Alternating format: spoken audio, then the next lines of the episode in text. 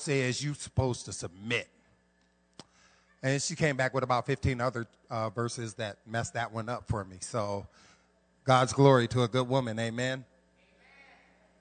That's important. Anyways, um, for those of you that's been on this journey with us, we've been going through this sermon series, Suited and Booted. I kind of got to kick this sermon series off um, with the first three verses of uh, Ephesians chapter 6 uh, that leads us into the armor of God. And let me tell you something. This for me has been a mad, crazy journey because um, uh, from Pastor Joshua starting it off and the way him and Pastor Joy switched things off and me doing my background. How many people do backup studies to the sermons that they hear? Raise your hand. All right, start doing that. All right, the Word of God, we get, that's what we're covering today. The Word of God is something you can't just have it on Sundays. All right, in, in order for it to work, you have to spend time in it, as we're going to learn today. Anyways, um, for me and uh, being able to end this, I was really, really excited about this s- section of the armor of God. And the reason why I was excited about it is because um, learning to love the Word of God is one of those things that I had difficulty with, right? Because, you know, I came up in like one of those old school churches that only believed in King James.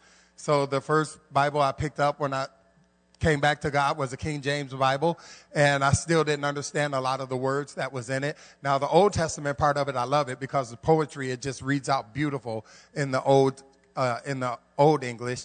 Uh, but then the New Testament gets kind of confusing for me. That was for me. But now I have come to learn to love the Word of God, not just for its promises, but for all that it is. And I'm making sense here to everybody if we come to learn to love someone for all that they are, over for what they are to us, over for what we get out of that relationship, over all of those things, then it starts to complete us in who we are and become a part of us. And that's kind of how the word works for me anyway. I'm hoping that it works that way for other people. If you do not pick up your Bible other than on Sundays, change that. B I B L E. I do believe one of the uh, acrostics for that was basic instructions before leaving Earth or something like that was a song. And I was going to play that to start, but that video was a whole lot funnier. And we need a break in here. I don't know what's going on, but God's in control. Amen. Um, can we pray? God, you are amazing in who you are. We just open up your word right now and pray, Lord God, for your spirit to be in control of all things. As Lord God, we have prepared, Lord God, and we have made ourselves ready for what it is that you have in store for us today. I just pray that it comes in power in the name of Jesus. That, Lord God, we would not only open up our hearts, but we would open up our minds, Lord God, to absorb, Lord God, the lessons being learned today, taught by the authority and the power of the Holy Spirit. In Jesus' name, and everybody can say it for me. All right. So, you know, I'm not one of those people that does a whole lot of research on the Greek and the English and all that other stuff. My wife got that Bible where you can translate it three different ways. I'm just now learning how to uh, use that lexicon. Anybody knows what that lexicon is? Where you can find one word and it breaks it down and it shows you in the Hebrew writing, it shows you in the Greek writing, and then it shows you how it's used in the Bible and how many different ways. And these kind of things are starting to be fun for me, so I'm turning into a bigger Bible nerd than I, what I really uh, wanted to be. But it, it's starting to be exciting to me. And not only that, but I just finished an introduction to hermeneutics class that was, I felt like was over my head, but I did get a B. Hey, hey. So, hey, I wanted to report that because I so expected a D or something. Anyways, um, let's get this sermon started. The Greek word, anyway, for the sword is makura. This is why I don't look this up. I hope that I said that right. Um, it's a sword that exacted fear in the minds of those who heard it. It was no ordinary sword, but a weapon of murder that caused the victim horrid pain as he lay bleeding to death. This sword was used in close combat situations, not intended to wound, but to kill. I want to talk to you about something today. Um, a lot of us, when we go into battle, we just go in to get to get it over with, right? Um, that's not how the enemy comes in. How does the enemy come in? To kill, steal, and destroy. Right? So why would we not have those, those same intentions toward him? Am I making sense? So I'm thinking about Paul. He's sitting there and he's looking at it. Can some, can you show me that sword up there? This is what the uh, Roman soldier had in his, in his belt. And um, this thing was so stinking sharp. If he went to run his finger across it to test it, test it, he would more than likely lose it. So this thing was not made to feel good. It was, it was not made to get somebody off of you. How many people been in a situation where you just want to get somebody off of you? All right. And instead of it being something to get something off of you, this was meant to do as much damage to your body as was humanly possible. Now, I don't know, I should have put a picture up here. When uh, you dressed for battle, you had everything covered, you know, uh, your, your, your, that would protect your internal organs so that you would be able to continue the fight. Well, here's what happened. The devil gets into your mind and he starts messing with your mind and then it seeps down into your heart and then you're a, he's able then to manipulate you and to believe in things that are nowhere close to true. I mean, I could even hear right now some people thinking, ah, so and so was talking about me today and it's really getting on my nerves. I'm really going to have to do. No, that's not the way that God works. And so this weapon, the sword, the Bible is not meant to get something up off of you. It's meant to destroy it. So if you come in to God and you say, Lord, I got this problem with anger. You can go into his word and there are so many scriptures that deal with anger that if you're not really paying attention to what it is that's saying to you or you don't understand how to incorporate that word into your life, you're really not doing any damage. So you're working with a, with a dull blade. Anybody ever try to cut chicken with a dull blade and you run across one of those bones? I guess my wife, you're the only one, baby, that taught me how to cut up a whole chicken, right? When you got, you got to break some of those bones, or you got to find where that joint is, where you could get through it. And if you got a dull blade, even that ain't gonna work for you. All you got is a bunch of torn skin and, and a messed up chicken. But if you got a sharp blade, that would just, even if you miss, it goes right through the bone. You know, it's all good. So even if you practice getting into the word, there are things that will come to your mind when situations come, arise in you. Even though you miss the heart, you're still going to damage the kidney or the liver. Right? And the enemy is going to bleed out anyway. But if we just go at this playing games and, uh, oh Lord, I know your word says this and so and so says that, then, um, we need to get real serious about how serious we take the word of God. Amen? So let's just read uh, Ephesians 6 again so that um, we're all on the same page here. Ephesians 6, verses 14 through 15 reads like this Stand firm then with the belt of truth buckled around your waist, with the breastplate of righteousness in place, and with your feet fitted with the readiness that comes from the gospel of peace. In addition to all this, take up the shield of faith with which you can extinguish all the flaming arrows of the evil one. Take up the helmet of salvation and the sword of the Spirit, which is the word of God. I want you to understand something about the sword. The sword is both an offensive and a defensive weapon. Right?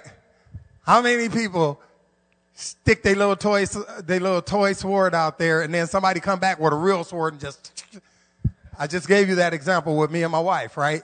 I go out there, or we seen it in the video, where you go out there and you think you're saying something, you think you're doing something, you think you know something about God, and then you don't look at the whole scripture in context. That's something I learned about in class. I have to be very, very careful about the way that I look at script, at scripture and the way that it was intended and the way that it was to be used from the start. So in this instance where Paul was uh, standing there in chains, looking at the guard who was guarding him. He knew that if he tried to escape, this Roman soldier had everything he needed to take him out, no problem. So God has equipped us with everything we need to get the enemy out of our system with no problem. You know, it's like I had mentioned earlier about us having this perception of there being a battle between God and the devil. There's never been a battle between God and the devil. God is clearly superior. I mean, he don't even get to throw a punch. He's just gone because God says so. If God did not allow the enemy to be here and to rule in his ways, then he would not be here. No matter what it is that we want, how many of us got kids in here? Raise your hand. I want that chocolate chip cookie. You ain't ate dinner yet. I want that chocolate chip cookie. You ain't ate dinner yet. I want that. Shut up. And then it's over with. Right? Same way with God. The devil is saying, I'm messing with your people. I'm messing with your people. I'm messing with your people. And then once we get that word of God in us, we can tell him, shut up. Here's what the word of God says about that. Shut up. I'm in control. Anyways, when we look at the word of God and we look at it on offense, nope, I started with defense. You know why? Because defense win championships. Offense makes a good game. Defense win championships. Heard that somewhere. I thought it was good for today, right? Because a lot of us, we're always in a defensive posture anyway. We're always waiting for the enemy to attack, aren't we? Right? We're not, we're not uh, like aggressively going after the enemy. Some of us aren't at that point yet. I'm aggressively going after the enemy because this is where God got me at right now. Some of us are in that defensive posture, but we are, we don't have a good defense. You're leaving your ribs open. Right? Now, I used to be a boxer. When you leave your ribs open, I used to love running across some people that come at me like this. Oh, it's over with. He ain't got no more win. So he's knocking the wind out of us. He's stealing our hope from us because we're, we're not defended. We don't have that breastplate of righteousness in place to protect all of this because we didn't understand it when we heard Pastor Joshua preaching about it in week two, right? But here's how, here's some scripture that I found that would help us effectively be able to defend ourselves against the enemy in first in second timothy chapter 3 verses 15 and 17 and how from your infancy you have known the holy scriptures which are able to make you wise for salvation through faith in christ jesus. All scripture is god breathed and is useful to, for teaching rebuking correcting and training in righteousness so that the servant of god may be thoroughly equipped for every good work. Yes, I know that started mid sentence.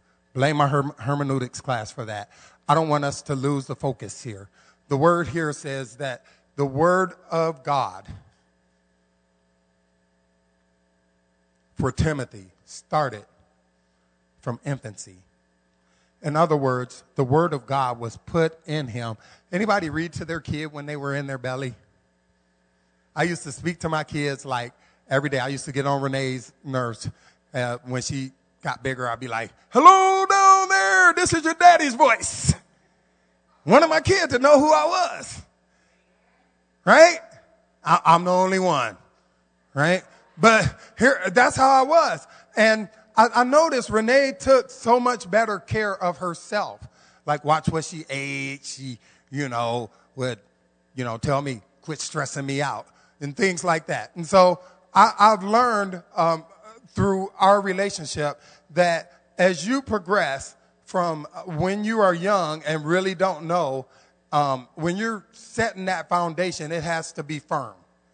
If I'm making any sense. So Paul is telling Timothy right here, dude, from when you were very young, you were given the word of God and this gives you the wisdom to be able to walk in the authority that God has given you. Not only that, but you can walk in the confidence that all scripture is God breathed. And this is what it is for. Now, a lot of preachers will spend about 15, 20 minutes explaining to you, this is why people get on you. No, that's not what he means when he says that. A lot of preachers will probably spend even more time telling you that when I have to correct you, you know, this is what the word of God says. That's not using this in context. What this is saying is when you understand truly what the scripture is, it is for first teaching. Put that in your notes. The first thing the Word of God is for is teaching, to bring you to an understanding of who God is. If it wasn't for an understanding of who God is, everything that comes behind that means nothing. So number one, out of this, uh, these few verses of scripture, we understand that we need to be taught God's word. Now, rebuking which is criticizing is another word could be used for it, or correcting could be another word used for it. That's the nicer word that's being used for it. But let me tell you something. Ain't nobody gonna be around, uh, wanna be around nobody too long for putting them down all the time. What he is saying here is to bring you to a greater understanding. If you are learning the word of God, if you are teaching the word of God properly, you will understand that he will never, ever, ever put you down. He will never, ever, ever tear you down. 32 years of marriage, my wife has never, ever, ever made me feel less than. She's never, ever, ever tore me down. I can't find a person that I've ever known in this relationship that could tell me, yeah, you should hear what your wife say when you, when you ain't here. So I know that I know that I know that I know that my wife got my back no matter what. Her actions has told me that. And so then when we go to correcting, all right, how many people in here know everything? Yep. Don't put no hands up. I don't want to know. We don't know everything. So I'm not going to try to tell you how to live your life. Don't come to me to fix your stuff. I'm messed up enough. But we have that problem as Christians, some of us do. We look at somebody's life and say, oh, I went through that and this is what worked for me. Let's go way back, Old Testament and God's Word. When Saul tried to give David his armor. Saul said, dude, you can ready to go into battle with a, a guy that fought 10,000 battles. You need this, and you need this, and you need this, and you need this, and you need this. David said, shoot, I can't fight in this. Here, stripped out all that stuff, took his little rock and his little sling and went out there and conquered the giant. So we all have different ways. You know, I will pray with you in a heartbeat. But don't ask me to fix your stuff. Nine out of ten times, you're going to get your feelings hurt. Because I learned everything hard. Well, most things hard, right? Then he goes on to say, training in righteousness. Can everybody say that for me? Righteousness. All right? It is so pleasing being around righteous people, not self righteous people righteous people. Righteous people always put you first. I come up in ministry, all the way through my ministry, I've been taught to take the back seat, to get out the way and let God. Unfortunately, I don't always hear that. Right? But that's kind of where it's at so that the servant of God may be thoroughly equipped to do every good work how are we going to do good work if we don't understand the good God? It's like I say, I don't understand how you can experience God and just sit there. I don't understand how you could be in his presence, in his house, and know that his spirit is moving and just, I'm not in the mood for that today. I, I don't understand that. I, I just, it's just one of those things that I can't grasp the concept of. It's like, you know, a rich man not understanding what it's like to feel broke. But if it was a rich man that built himself up, he knows what it's like to be broke. And so when he sees somebody else coming up along in the trades and he's, he's watching him go through those paces and through those phases, what does he do? He rejoices with him. And I kind of would like to see our body be that kind of body. You know, I'm looking at Sister Mary over here who came in here and boy was she tired and boy was she lonely and boy did she feel like there was nobody in her corner. And then she got to meeting some people. They started building her up. They started bringing her along. She started rejoicing. She comes in. She speaks to everybody. She gives everybody everybody hugs. She's starting to feel the, the joy of Jesus in her heart and starting to share it with everybody else, which makes it kind of contagious for a brother Al over here to feel that same love and to rejoice. And then for, uh, sister, uh, Juanita over here feeling that same joy and rejoicing. And then when we come together in worship, where it is true worship, not of one another, but of celebrating the goodness and the glory of God through the experiences that we've had through one another because of the understanding of who God is. Are y'all getting this? One of Pastor Joshua's favorites, Psalms 119. 9 through 11. How can a young man stay on the path of purity? By living according to your word. I seek with all my heart. Do not stray from me. I mean, let me not, do not let me stray from your commands. I have hidden your word in my heart so that I might not sin against you. Sting. I don't even have to preach that one, do I? Preaches itself. Here's God that I seek with all my heart. Anybody ever feel disappointed or one of the issues that you have to work through is because you don't feel like you have um, lived out the expectations of people that you love? Right? Your mom, your dad, disappointed in how you turned out, or uh, your cousin, or your brother, or your sister, disappointed in how you turned out. But here's the deal the Word of God is like this amazing force that takes over in all wisdom. Right? Now, when David wrote this psalm, I can only imagine what it was he was going through, knowing that A, he killed a man, right, and took his wife from him. Right? His son had died and tried to take over his kingdom. Another son killed another son for raping his sister. Uh, what has David been through so that his, uh, his hope and his desire was to live according to his word, to seek him with all his heart, and then to hide it in there so that he would not sin against him. How crazy is that? Now we defend against the enemy's lies by understanding that God thinks most and best for each of us. Am I making sense in here to anybody but me? When uh, my defense against the enemy, when when or Jesus's defense against the enemy and the devil was what? For it is written right? That man should not live by bread alone. Amen? All right? Some bread is good, but if you ain't got no meat with that bread, you're still going to be a little bit hungry. Right? The only thing that I don't like about fast is nine out of ten times we go meatless and all of that other good stuff. And my family is a meat eating family. So we miss it. Right? But to fast without purpose is just going hungry. So to read God's word without purpose is just reading. To try to get to know God through our understanding is just empty learning. Right? You ever met somebody that can explain something to you so well that you're confused? Something that you thought you knew? Talk to Pastor Albert. He knows how to do that. Right?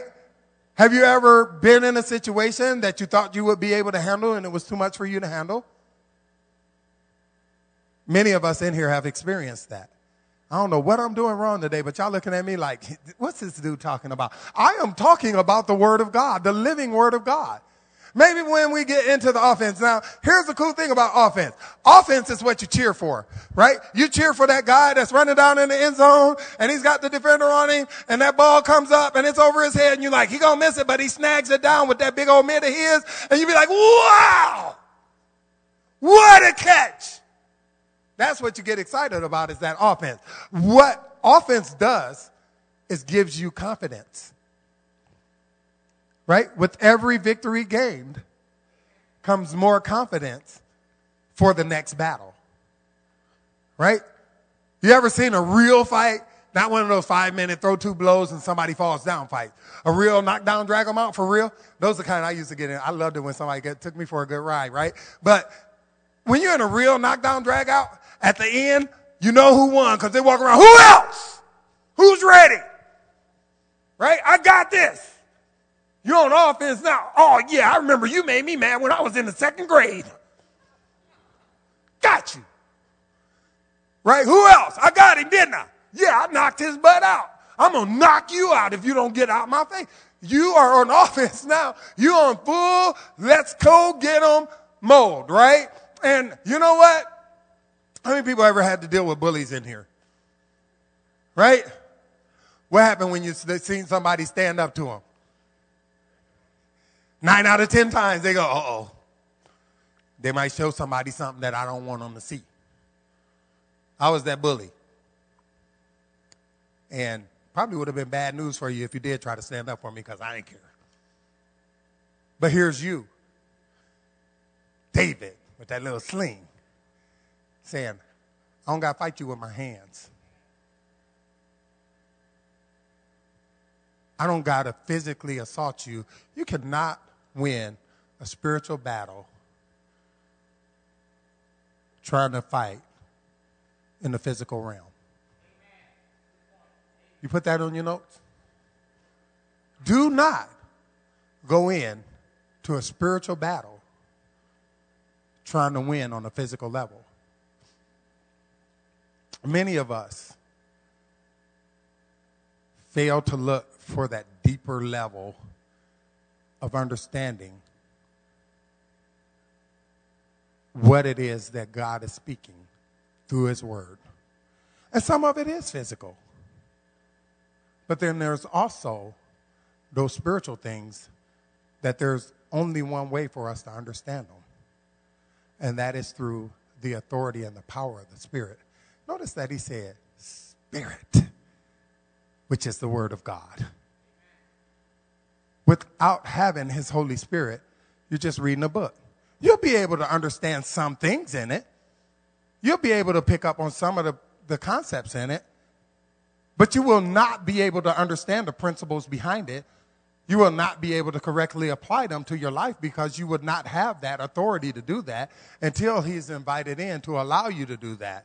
So when we go on offense, the first thing that we're going to have to do is understand how this word works physically. And one of my favorite scriptures, Hebrews 4 12 reads like this For the word of God is alive and active, sharper than any double edged sword. It penetrates, even dividing soul and spirit, joints and marrow. It judges the thoughts and attitudes of what? The heart. Ooh. I so want to get excited and preach this, but I'm going to keep myself calm and help you understand something. Um, when you look into the eyes of someone, you're looking into their soul you know right away whether they're acting in fear, whether they're acting in confusion, or whether they're ready to engage in battle. And the enemy, he looks through all the other stuff everybody else sees, and he looks into your eyes, and he looks down to your soul then he starts interrupting things in your heart. Then he starts messing with your confidence. But then the word didn't say Jesus was active, did it? Didn't say the sacrifice he made on his cross is active, did it? Nope.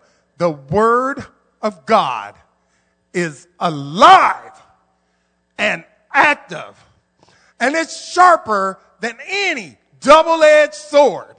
And it's not just gonna be there. No, it's gonna do major damage to whatever it is that's in the path of what it is that's gonna get you where God wants you to be. But we have to understand how to handle this very sharp weapon. We can't just throw things out there. We can't just willy-nilly think that we can spend a few minutes a week or a few moments a month or open our Bible once every, what that, what that video say, three months and be able to use this weapon effectively. If you want to look at what we're talking about today on today's level, we will be talking about what kind of weapon that would be able to inflict the most damage on somebody, right? So we're looking at a high power weapon, maybe a nine.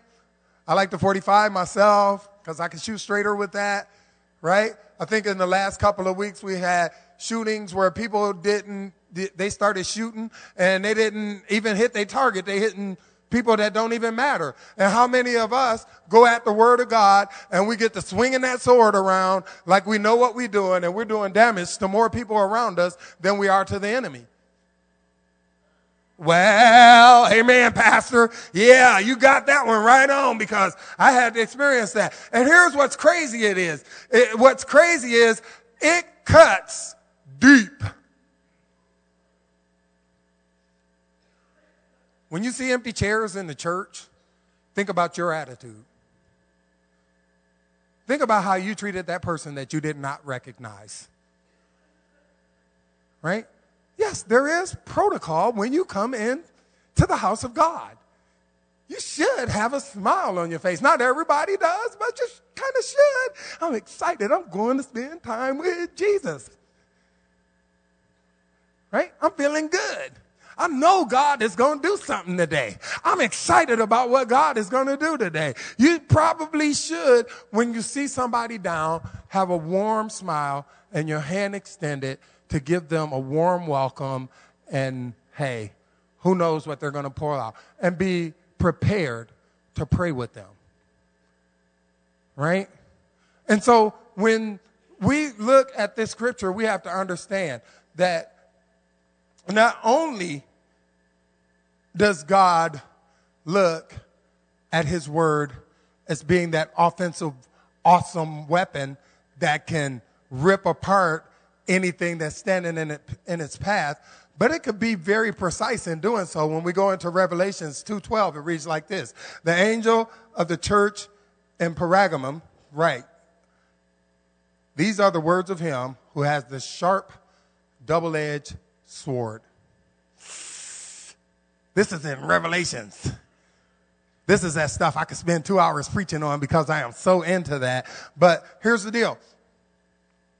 The words cut deep. If you are in tune with who God is and you hear his word and there's something that needs to be done about it, it goes deep. It's not none of that superficial, I love you. Nah, that's a I love you, you know, past PG 13 kiss. You get real passionate about that. Or a better way to look at it for those of us in that ain't married or anything like that, a better way to look at that is it ignites a passion in you that brings out something that gives you strength, courage, and power that you never even knew that you had.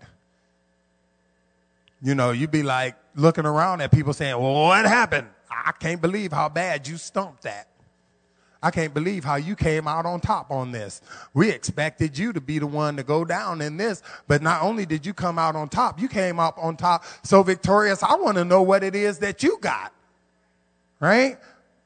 Revelations 2:16 read like this, repent therefore otherwise I will soon come to you and I will fight against them with the sword of my mouth. Nope, he's not on the horse swinging that sword, knocking down the enemy. Nope. He's coming with the word of the living God, instructing us on whatever it is that we need to do to win this battle. A lot of us, we want to get up on our high horse and we want to get to swinging that sword and we put so much different distance between us and others that we don't even understand what we're saying. And how effective is it when you are putting distance between yourself and who it is that you're trying to protect? Right? The word here in Revelation and uh, uh, this whole situation right here, he says there has to come about being changed. If that change does not happen, then I'm going to come through and the word is going to change you. Right? How many people say, I'm a Christian in here? Say, I'm a Christian. All right. When you are a Christian, the knee will bow. You can voluntarily do it or you can be forced to do it. Now, me, I'm getting better at volunteering. I ain't there yet. A lot of times it's, yeah, come on, God, these knees are so old. Did you hear it pop just right now? It's going to be hard for me to get back up. Right? Come on, God, for real? Are you serious right now? Do I really have to do this? But you don't understand. I'm just not equipped to do this. I just don't have the time. Oh, God, I don't have the time. But then when the word comes through and say, you don't have the time, a football game takes uh, uh, generally about three and a half hours to play on the TV.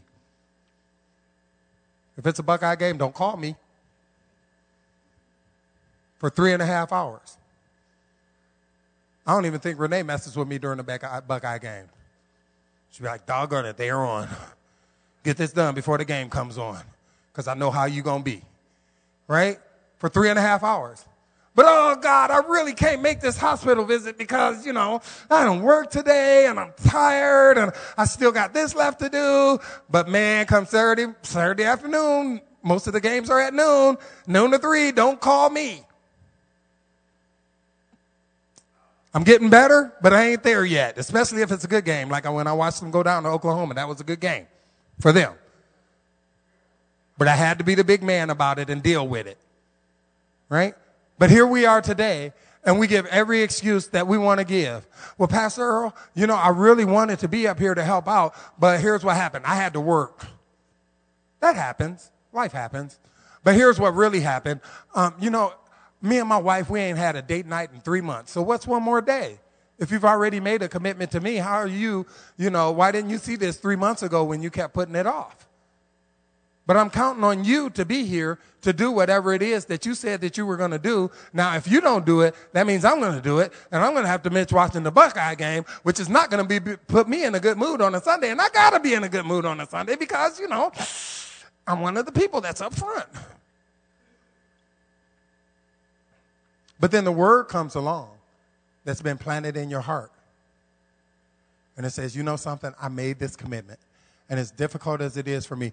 And I'll tell y'all something. Um, for the last, well, how long we had that kitchen open, babe? Eight years. For um, most of that eight years, three nights a week, I've had to be down in that kitchen, ready to give the word in season and out. And we've tried several different people. Everybody's even telling me now, you know, you really need to make more time for yourself because, you know, we know you'd be down here three days a week, whatever, whatever, whatever, whatever. But realize something. Those three days a week, I am in the Word of God. I am fasting and I am praying. I am expecting God to do something major. I want somebody with that exact same passion. When I get somebody to speak down in the kitchen, believe you me, they've been prayed over. I am watching their lifestyle. I am watching the way that they are because how is, who is the enemy going to attack? Those ones that are coming with the word in power. And when you come with the word down there, uh, how many people did? Pastor Albert, am I lying? You got to come with the word in power. And this is what he's talking about doing here. He's not coming at you with the word in, oh, I'm so sorry about the little things that you are going through. Listen, I want you to understand something. The love of Christ will get you through every little thing. No, no, no, no, no, no. Here's what you need to do. You think that Christian people could be horrible in the way that they make you feel about what it is that you're doing. Wait till you hear God show you what it is that you're doing. If you open yourself up to his word, you will be able to identify with those words and what you need to do to bring about the changes in your life that need to happen that will allow that change to allow others to be drawn into the kingdom because that's what your purpose is in the first place. It's not for you to look good. I got my wife to make me look good. I don't come to church to look good.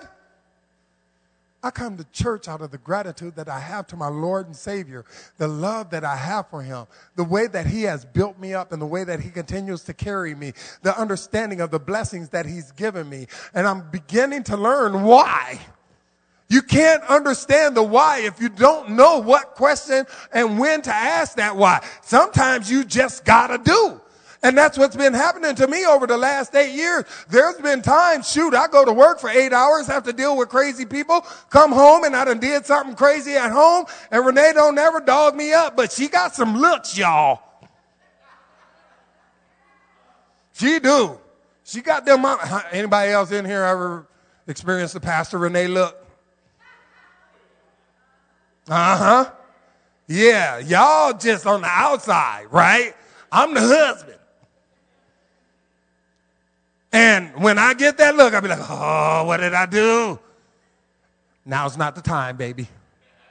Oh, now I'm really messed up. You know, I got to go preach in five minutes and I got to go upstairs. Well, I can't tell y'all that part. and I got so much left to do. Nope. But if we don't repent. Does everybody in here understand what repentance is? Raise your hand if you understand what repentance is. All right? Now, the easy way as Christians say it is, it's to turn from your sin. To turn around. No. It's deeper than that. to repent is to let go and to let God. You ever told somebody you forgive them and you really, really believe it until they do the same thing again? I'm the only one that's ever happened to. Can you imagine how God feels and you say, God, this is yours. Wait a minute. Okay, God, I'm serious this time. Wait a minute. Right? I love teasing my grandkids. I'll take something and I'll go, psh, psh, psh, now they're getting faster than me, so I got to move faster, right? I'll be like, now I got to change my pattern a little bit because you know, it's something. I kind of see us doing that with God with our sin. Instead of giving it over to God, instead of killing that thing, we just take it and say, here you go, God. No, here you go. Oh, it's over here. No, here it is. No, if we don't repent, then we are asking God to, to cleanse us, to clean us up. Right? God, you are my God. God, you are my master. God, you are the one that's in control. God, I am coming to a greater understanding of who you are. And in understanding who you are, I know that comes with that comes some kind of correction, comes some kind of rebuke, comes some kind of pattern that is going to send me into a cycle that's going to make me the person that you want to be. And it ain't always going to be pleasant. It might be through somebody. It might be through his own action and something that you might have to endure that would strengthen you and grow you. But all things works for the good of those who love him. Amen. And I'll tell you, when I read that, I'm like, oh, we in trouble. Because most of us, when that point of growing in our relationship with God, comes along, exits stage right. And it's a shame. Because you come through those things more empowered, more strengthened, more confident, more capable of growing and doing more. You don't start out cleaning toilets and work your way to associate pastor by not being willing to remain teachable and growing in the issues that come up. You don't make it 32 years in marriage, 44? 44, 44 years in marriage. I think Pastor Joshua and Joy got 19, 18, 19, 21, 22, 25. Yeah, 25. Oh, Albert getting there. That's right. 25, right? You don't get to those years in marriage without, without being willing to grow and to change some things about yourself.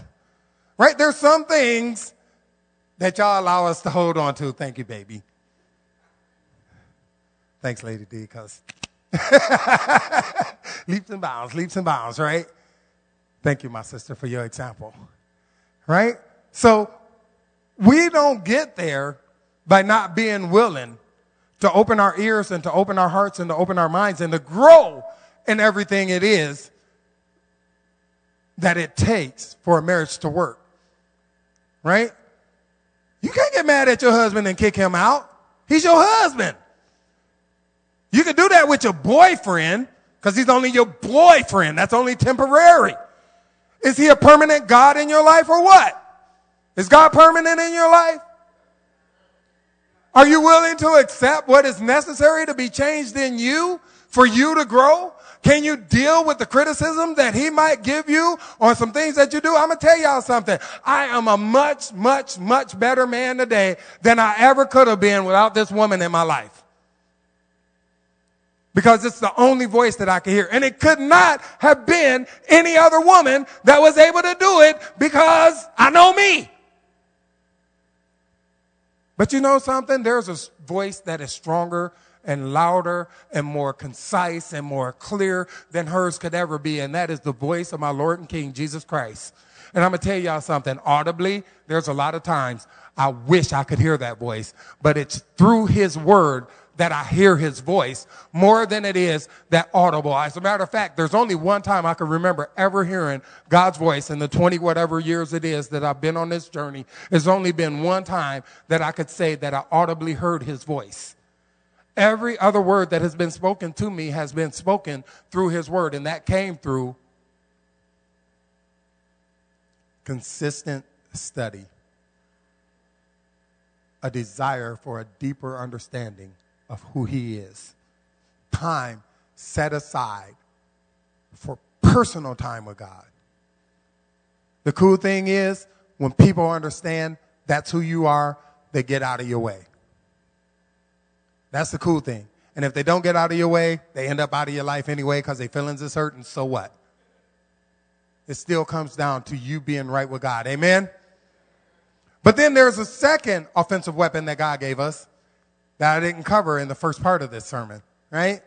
And that is prayer for the saints. If you read Ephesians 6, 18 through 21, it reads like this. And pray in the Spirit on all occasions with all kinds of prayers and requests. With this in mind, be alert and always keep on praying for the, all the Lord's people. Pray also for me that whenever I speak, words may be given to me so that I will fearlessly make known the mystery of the gospel, for which I am an ambassador in chains. Pray that I might declare it fearlessly as I should. Titus, the dear brother and faithful servant in the Lord, will tell you everything so that you may also so that you also may know how I am and what I am doing. This is a letter that Paul wrote, and uh, it amazes me that this these are words of encouragement. Believe it or not. Now, the uh, book of Ephesians is considered one of the prison uh, epistles. A prison epistle was the letters that he wrote while he was in prison, blah, blah, blah, blah, blah. But here's what kills me is how positive he's always been in his messages. Even in teaching them uh, hard lessons, he was always encouraging in that. And he always used himself as an example in his relationship with God. And the, the power of prayer is if you think the sword is something, get your prayer life right. You know, I love hearing my wife pray. Sometimes I just sneak up on her and just hide around the corner because, you know, my wife, she, she don't just pray, you know, oh Lord, I love you and you're just so awesome and you're so great. Mm-mm. She got one of them Holy Ghost fire, bring them down the house prayers. Lord, and the blood of Jesus is playing over my kids. I remember one time we was taking the kids to school. The blood of Jesus is on you. The blood of Jesus is on you. The blood of Jesus. Is... What are you doing, woman? These kids are going to be like marked for life. I hope so. Right? She don't just say the blood of Jesus. No, the blood of Jesus is on you. I ain't nothing like, you know, fellas, we need to step up our game when it come to prayer. All right. Cause when my wife goes into that prayer closet, when she gets to calling down fire, you know, I know I am different now. This woman was throwing down to God. God, that crazy man that you have given me, I want you right now to touch his heart, but touch mine first. See, now that's what, that's what kills me about my wife. No matter how hard I hear her praying for herself, she prays for others harder. That don't make sense to nobody either, or nobody else either, does it? Right? That still, it blows, it blew my mind at the time until I started practicing it. I stole it. Yes, I did. Right? I said, Lord, you know I need a lot of stuff done to me. Lord, you know there's some things that you need to work on in me. But you know something? I have brothers and sisters that need to have and feel your presence. I have brothers and sisters that need to allow your spirit to grow in them, that they would be able to move in the same authority better yet, greater authority and power that you have released to me. Lord, your people have been the most important thing in my life today. And I thank you for them. Lord, you have some amazing people that need to be covered in prayer right now. Lord, we have pastors, Lord God, that are being locked up around the world. Lord, we have people of God who are going to nations, who are lifting you up, who are glorifying your name, who are losing children to, to terrorists and things like that. Lord, you are an amazing God and you are worthy of all praise first and foremost. See, there's a difference in the way that we go after prayer. Now, Paul says specifically that we should pray specifically for the Lord's people. Specifically for that. Now, I just feel like this. I truly, truly do lift up Pastor Joshua and Joy with all my heart. They're on the front line. I mean, y'all think y'all being under attack? Can you imagine what your leader is going up under? That's that's that's like one of the top on my list. Lord, you cover those people that you put in a spiritual authority over me. Lord, help me recognize who they are. And I want you to cover them. I want you to protect them. I want you to be able, Lord God, to let their integrity be preserved, Lord God, that they would be able to walk in the authority that you have given them. You know, these are prayers that go out. You know, one time Renee asked me, why you get up so early? It's two reasons why I get up so early. Number one is because if I try to stay up late and get into the word and pray, I'm going to go to sleep on it. But if I get up early, and I know that there's somewhere I got to be or something that I got to do, I can commit to that. And, you know, sometimes I got to go, you know, uh, short and strong rather than long. So that's cool. But I, it's done right off the top. And I'm able to give God my best. People, we need to give God our best in prayer, not for ourselves or what it is that we want, but for God's people. Because if it weren't for that person that was praying, that seat that you are sitting in, would have someone else in it because someone else would be praying for them. I want you even right now to consider who it is that you need to pray for that need to be in that seat that's next to you. Right now, I want you to consider who you need to pray for that you know need that prayer, uh, need that prayer covering in the body. My mom Anita over here has been suffering physically for quite some time right now. And I remember when the elevator wasn't working and I felt so guilty about it. Pastor Joy felt so guilty. Shoot, we made a fundraiser to be able to pay for it because because she puts out the effort to do it. I look at Mama Nita during worship and she is one of my inspirations because with only, I think, 5% capacity of her heart, she stands the whole time during worship because she loves God that much. So I pray for that woman because she is one of the mother of the, mothers of the church. We should take prayer very seriously. How many people know Mondays, Wednesdays, and Fridays, every day at noon, Mondays, Wednesdays, and Fridays, we have pastoral people that's up here that is praying over this building and over this place. Right? So the cool thing about this whole thing is that even though he was a slave to man, he was free through prayer. He was free through knowing that other people were growing in Christ through him. He didn't say, pray that I be set free. He didn't say, pray that I would be comfortable. He didn't say, pray that my needs would be met. He said, pray especially for the saints of God, that they would be able to continue the good works that God has inspired them to do. But some of us, instead of seeing the joy in that, get to hating. We should not do this, brothers and sisters. We should always lift one another up in prayer. So we're starting this 21 day fast, fast today. Yep, it goes right through banquet again. And I'm excited this time. I'm usually not excited about fasting, but I'm excited this time because I've seen growth in people within this body that is going to bring about change. Now, if you don't fast with a purpose, then you're just going hungry. Right? So, the things that we're going to cover during our fast this time is A, we're going to pray for our leadership. B, we're going to pray for our finances and the banquet that's upcoming. As always, we're going to pray for the lost. We're going to pray for the harvest that God is ready to bring in. We're going to pray for new leadership that would step forward and move in the authority that God has given them. There's many different ways that you can fast, as Pastor Albert mentioned earlier. You can fast media, that means no Facebook, peoples. And you don't have to make that big announcement. All right, I'm not going to be on Facebook because my church is fasting. Nope, this is something between you and God.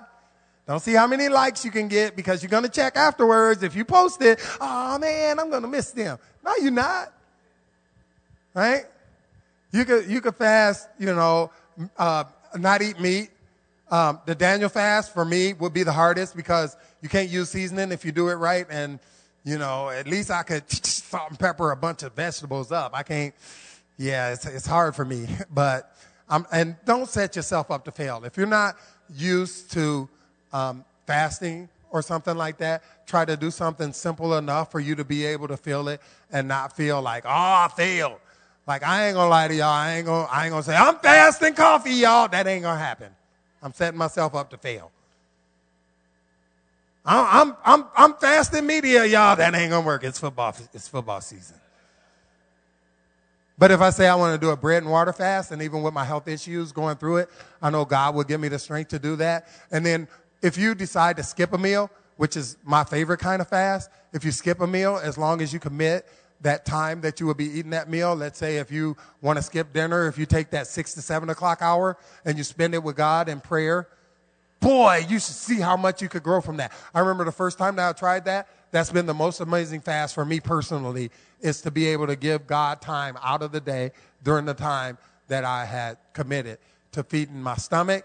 I committed it to feeding my soul. And that's what worked out best for me. And don't say breakfast if you one of them people that skip breakfast all the time, right? Uh, don't say dinner because, you know, you're not having chicken tonight, you're having liver. Okay? Um, but pick whichever meal it's going to be and that you could give that time to God. That would be like an awesome thing to do. Um, there's uh, several other different kind of fasts where you could just let go of all sweets. Woo, no chocolate. Yeah, that'd be bad for some of us. I don't care. You know, that, that's not a hard fast for me. I could kick chocolate to the curb. Coffee would be a problem. Yeah. So, yeah, just go to the McDonald's. You'll fast for about a month anyway. They, they be, you'd be waiting so long. So I really want you to consider how you are going to do this fast. It starts today. People, as a body and as campus pastor here, I'm going to ask you to please, please, please commit to in some way to this fast. If your fast is adding to the time that you pray, I think that's a good fast as well. You know, it's not listed or anything like that. It's just something that just came to me that God gave me right now. But consider that. Um, the way that I would really like to um, end this is if we could go to the last slide, is for you to keep this in your heart and in your mind um, all week long or all through this prayer. Paul not only told us to pray in the Spirit, he told us to pray for the Lord's people. Exclamation point, exclamation point, exclamation point, smiley face, smiley face, smiley face. So you pray in power and in love throughout this time. I believe we will see change and increase within this body that would allow us to move in the authority that God has meant for it from its very inception. Today is your day to make a serious choice for who you want to be in Christ. If you want to be that person that's always there, Lord, I need, Lord, I need, Lord, I need. Or if you want to be that person that says, Oh, Lord, I am just so grateful for who you have made me to be, then you get to make your choice in doing that. If you want to be one of those kind of people that just